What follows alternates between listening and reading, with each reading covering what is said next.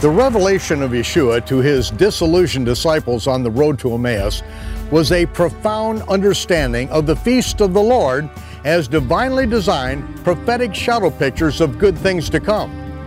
The Western Gentile world has grown up in complete ignorance of these prophetic shadow pictures because the Emperor Constantine, in his bid to establish a new unifying religion, forbade anyone in his domain to celebrate the biblical feast.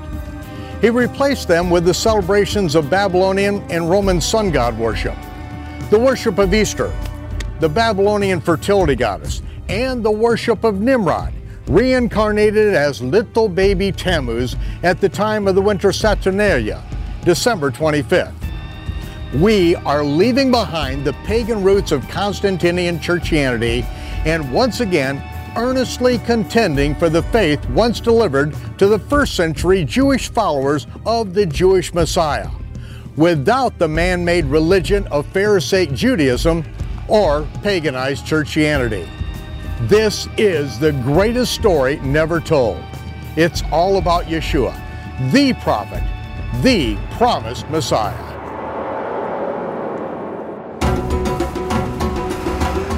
Join me here in the land of Israel as we take a chronological and archaeological journey through the Gospels. You have never seen anything like this before. I'm Michael Rood. Prepare for a rude awakening.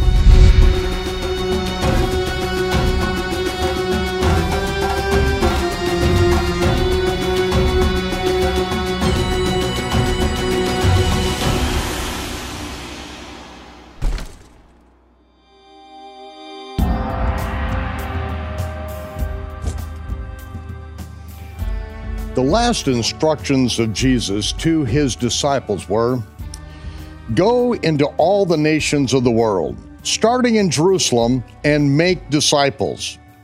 Teach them to obey everything I have commanded you.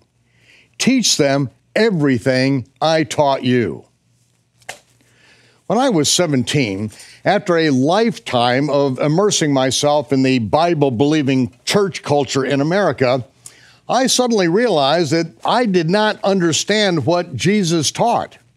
I knew stories about Jesus and just about every other character in the Bible, but I could not, in any intelligible fashion, articulate the message he and his disciples were preaching to the multitude throughout the Galilee. I simply did not understand what Jesus told his disciples to teach their disciples. I was, however, a good disciple of my denomination.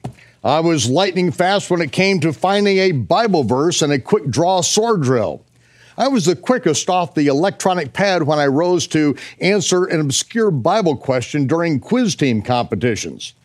I knew every stanza of Just As I Am. But when John the Baptist cried, Repent, for the kingdom of heaven is at hand, I had no idea from what the people had to repent. In my church culture, I knew what it meant to repent. Stop smoking, stop drinking, stop playing cards, stop dancing, stop going to movies, stop wearing tight jeans, cut your hair, and don't hold hands before you're married. But in the Jewish culture of the first century, I hadn't the foggiest notion. What did John's words mean to them, to the people to whom he was sent? What did repent mean to them? Even though we have the majority of the gospel records coming directly to us through the Greek language, the gospels do not portray a Greek culture. It was a Jewish culture that was rooted in their current cultural interpretation of the Torah. Torah means the instructions, and specifically the instructions God delivered to the nation of Israel through Moses at Mount Sinai. Those instructions are contained in one scroll, the five books of Moses Bereshit, Shemot, Vayikra, Bamidbar, and Devarim. Genesis, Exodus, Leviticus, Numbers, and Deuteronomy. The history of Israel is a roller coaster ride of the only nation on earth that goes from careful observance of the commandments in the Torah to total immersion in the abominations of pagan religions. The testimonies of these centuries of vacillations is recorded in the historical writings that follow the Torah in the English Bible. The books of Joshua, Judges, Ruth, the four books of the Kings, and the Chronicles of the Kings of Israel that take us up to the time of the Babylonian captivity. The books of the prophets detail Israel's infractions against the Torah and warnings of the repercussions.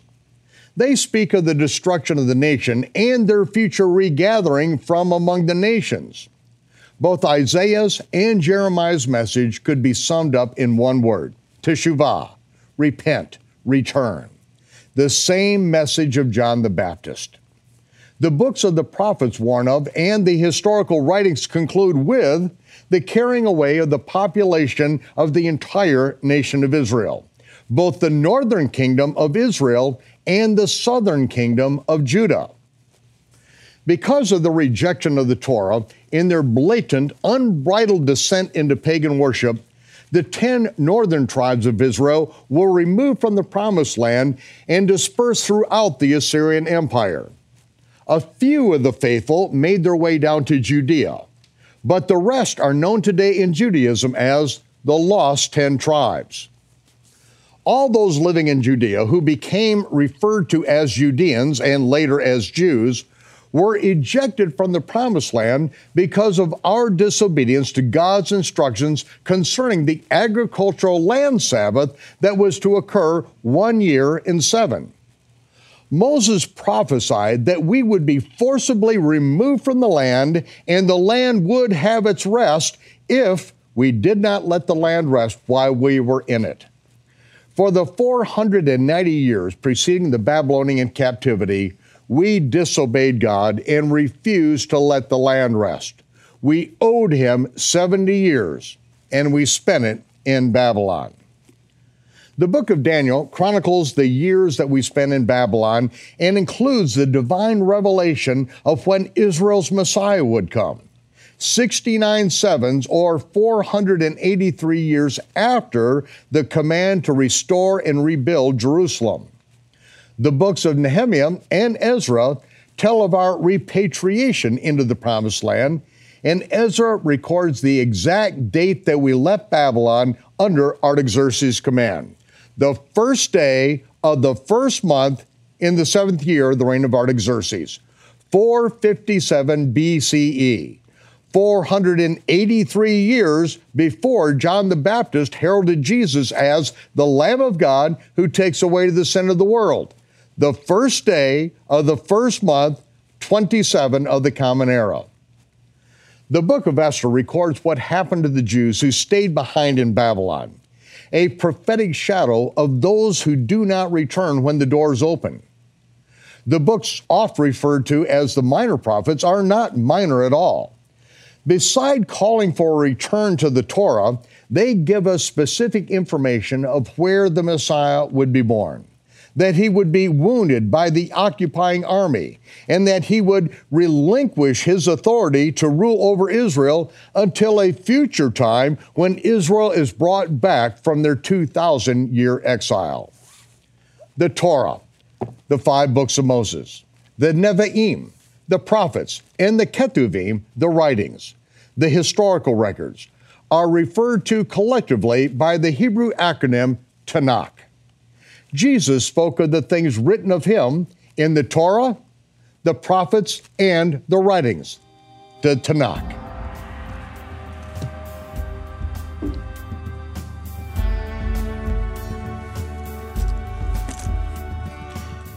If we are going to understand what the gospel of the kingdom meant to the Jews in the days of Jesus, we are going to have to look at the scriptures from their perspective. What did those words and teachings mean to those who lived in that culture? To those who were raised with both the instructions of the Almighty and raised with the diverse religious systems that dominated first century Israel. We need to get an understanding of the religious environment of Israel in the time of Jesus in order to comprehend the gospel of the kingdom and how it applies directly to us today. From the cunning strategy planned against the Almighty's people to the impossibility of their escape and the miracle of their faith driven victory. This is the incredible story of Hanukkah. They want to destroy us and to destroy our wives and to kill our children and to take everything that we've got.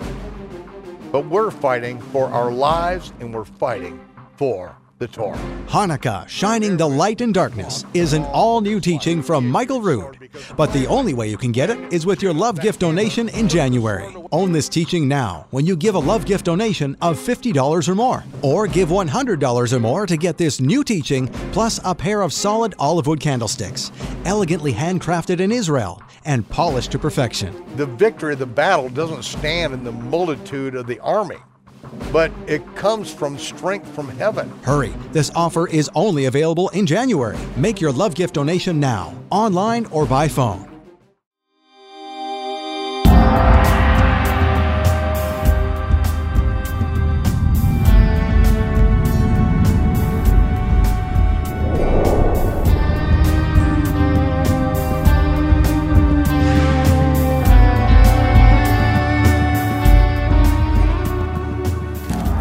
In first century Israel, Phariseeism was the dominant religion in the land, and had been so for nearly 300 years. The Pharisees were in charge of the Sanhedrin, the ruling body of Israel, and their synagogues were the mainstay of Jewish religious life in every community in Israel and beyond. The Sadducees, on the other hand, were the priest in charge of the Jerusalem temple service. These two religious factions were in conflict on innumerable issues, but they did agree on one very important matter Jesus was ruining their party. To understand Jesus' ongoing conflict with the religious leaders of his day, it is imperative that we understand the foundational commandment in the Torah, which is repeated in the fifth gospel, the book of the Revelation. In Deuteronomy chapter 4, verse 2, Moses said, Ye shall not add unto the word which I command you, neither shall you diminish aught from it, that you may keep the commandments of Yehovah your God, which I command you. Why is this the foundational commandment in the Torah? Because once one adds to the revelation or subtracts from the commandments of the Almighty, we no longer have the commandments of God or the revelation of His will. We have a man made religious system. In Revelation 22 18, Jesus said, If any man shall add unto the things written in this book, God shall add unto him the plagues that are written in this book. And if any man shall take away from the words of the book of this prophecy, God shall take away his part out of the book of life. If one adds to or takes away from the words of Jesus, we no longer have the words of Jesus, the gospel of the kingdom, or a part in the world to come. In that light, let's look at the two dominant religious systems of Jesus' day and see if we can acquire some insight into the gospel of the kingdom. The word Pharisee comes from the Hebrew word prushim, which means separated ones. In their desire to live a holy life, the Pharisees developed rules that separated them from every other religious sect and commoner in the land of Israel. They would not eat any food unless they were in a state of ritual purity. To effect this invented system of holiness, they made hundreds of rules concerning what prayers were to be said over particular kinds of foods, what plates were to be used for particular kinds of foods, how one was to wash and sanctify certain kinds of vessels, and whether certain types of ovens and utensils could contract ritual impurity, and if they did, how to purify them. All this they did in order to eat unsanctified meat common food in a state of ritual purity. Not one word of such sanctifying antics is suggested in the Torah. The Pharisees, furthermore, enacted more than 500 laws governing the keeping of the Sabbath day, including what constitutes forbidden work, how far one may walk on the Sabbath, and what one must do before the Sabbath in order to carry anything on the Sabbath. Jesus not only broke their rules, he commanded those that he healed on the Sabbath to also break their rules. Modern day Judaism is ancient Phariseeism. It is a proud ancient tradition. Their leaders are called rabbi, which literally means great one, which explains why Jesus forbade his followers from using the title, explaining he was the only great one. In the synagogues of Jesus' day, there was a special chair called the seat of Moses. From that seat of Mosaic authority, the rabbi can enact what are called in Hebrew takanot. The term takanot is legally defined in Judaism as laws enacted by the rabbis which change or negate Torah law. In fact, the rabbis claim that when they make takanot, even the Almighty must obey their decision. But even their definition exposes takanot as blatant violations of the Torah. No one is ever allowed to add, subtract, or change the commandments given to us by God through Moses. The Pharisees claim that their rules form a secondary fence around the Torah, which will keep people from breaking the Torah. That sounds noble. The Torah indeed is described as a protective fence around God's people. All those who are outside of the fence are outside of God's protection and are under a curse. However, the fence itself tells us that no one is ever authorized to add to or subtract from the commandments. No one is allowed to build another fence. In reality, the Pharisees, like all religions, break down the fence and make a new fence in which to confine their sheep for easy fleecing. In the Gospels, the Sadducees were often referred to in the plural as the high priests. They were in charge of the temple service. The Sadducees, or in Hebrew, Zadokim, adopted their name from the sons of Zadok, a righteous lineage of priests who served in the temple before the Babylonian captivity. But the priest ranks had been adulterated by political appointees who were neither from the family of Aaron nor the tribe of Levi. Some of the Sadducees did not even believe in the resurrection, which led to a personal prosperity driven, grace perversion lifestyle of eat, drink, and be merry, for tomorrow we die. They used their power to abuse people, as did the sons of the high priest Eli. The Sadducees, like the Pharisees, made up their own rules and disregarded the instructions in the Torah anytime they found it advantageous. But they are not alone in their addition and subtraction to the commandments. The commandments that Yeshua preached, lived, and endorsed have been replaced by the man made rules of 50,000 Christian denominations. But thankfully, these rules have no more authority than the takanot of the Pharisees. Until we know the truth of the gospel of the kingdom, we will be in bondage to the rules and regulations of men who have invented their own religious systems. But as Jesus said, when we know the truth, the truth will set us free.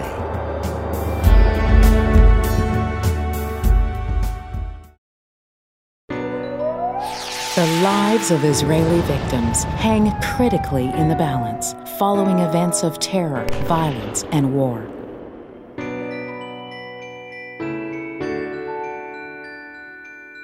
But there's another painful problem men, women, and children living in poverty. And you can be there for them. Visit us online at thelydiaproject.com. You'll find personal stories from the people who need you and the information you need to make a difference in their lives. When you give to the Lydia Project, you enable us to send help. Emotional and spiritual encouragement are especially needed during these critical days of recovery. Your support enables our ground team in the land of Israel to function as Yehovah intended, providing for the wounded soldiers, widows, orphans, and the poor. Help Israel. Give to the Lydia Project.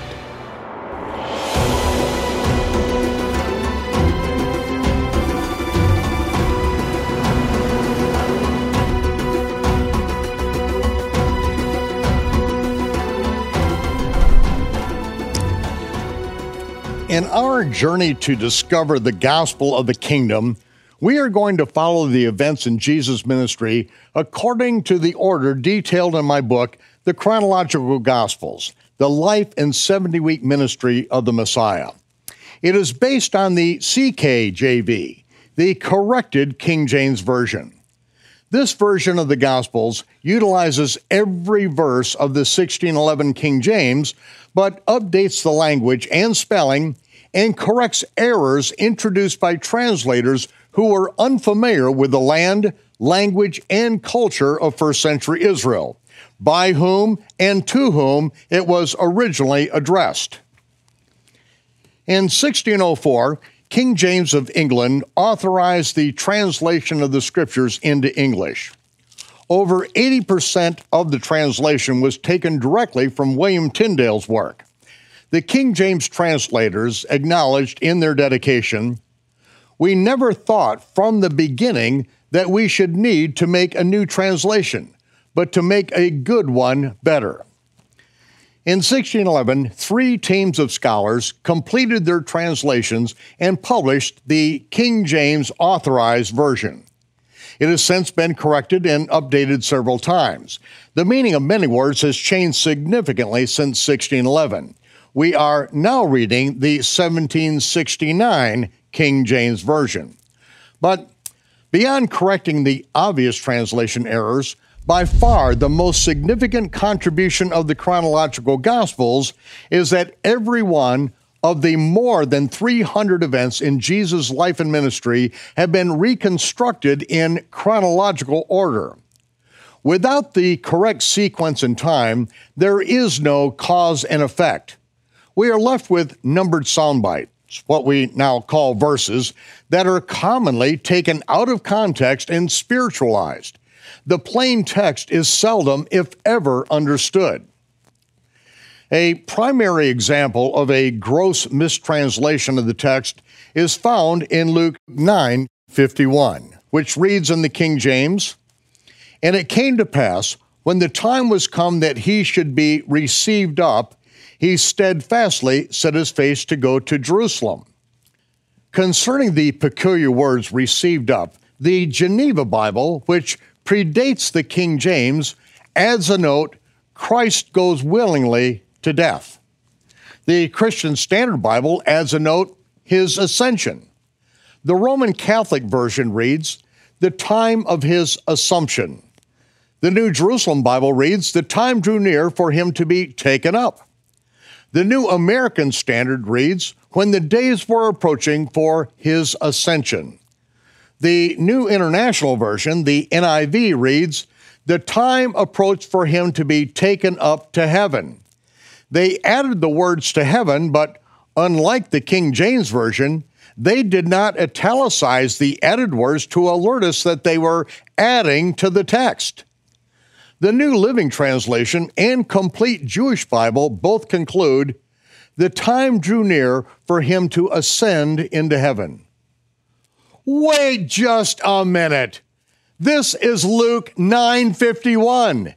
His ascension does not transpire until Luke 24:51, 15 chapters later.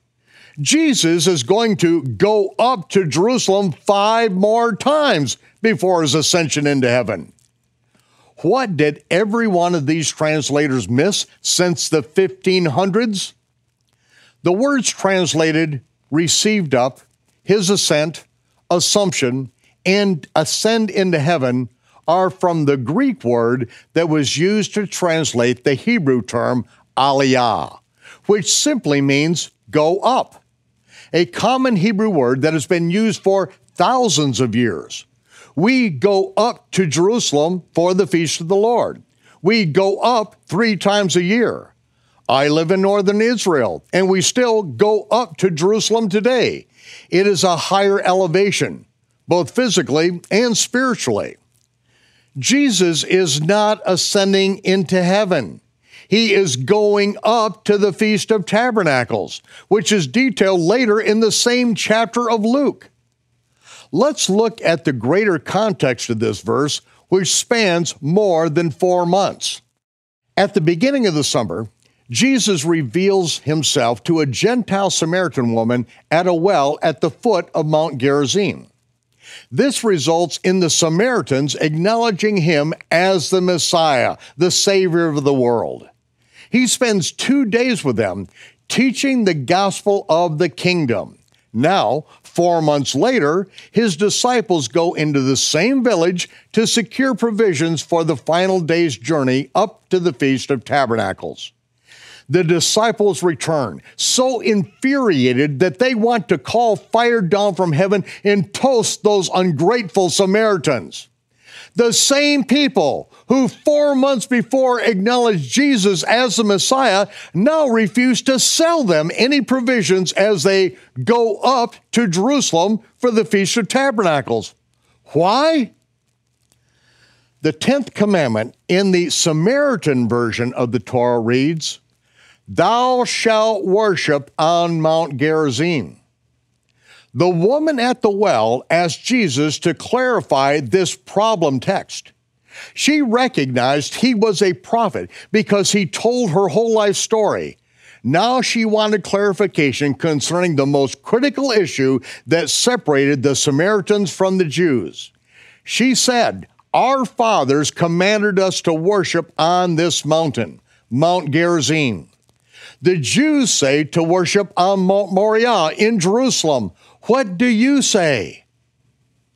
Four months after Jesus was so warmly welcomed by the entire village, he is rudely rejected because when the time came for Jesus to aliyah, go up, not to heaven, but to the Feast of Tabernacles, he set his face to go to Jerusalem, not Mount Gerizim. Jesus was not going to play church with them on Mount Gerizim according to their altered version of the Bible. He will obey the Torah even if he has to go without food. If we do not understand the critical context of time, we can have Jesus ascending to heaven 15 chapters too early and completely miss the point of this prime example of the gospel of the kingdom. If we do not understand the Creator's reckoning of time and the prophetic significance and timing of the feast of the Lord, we can blindly follow bad Gentile translations for hundreds of years.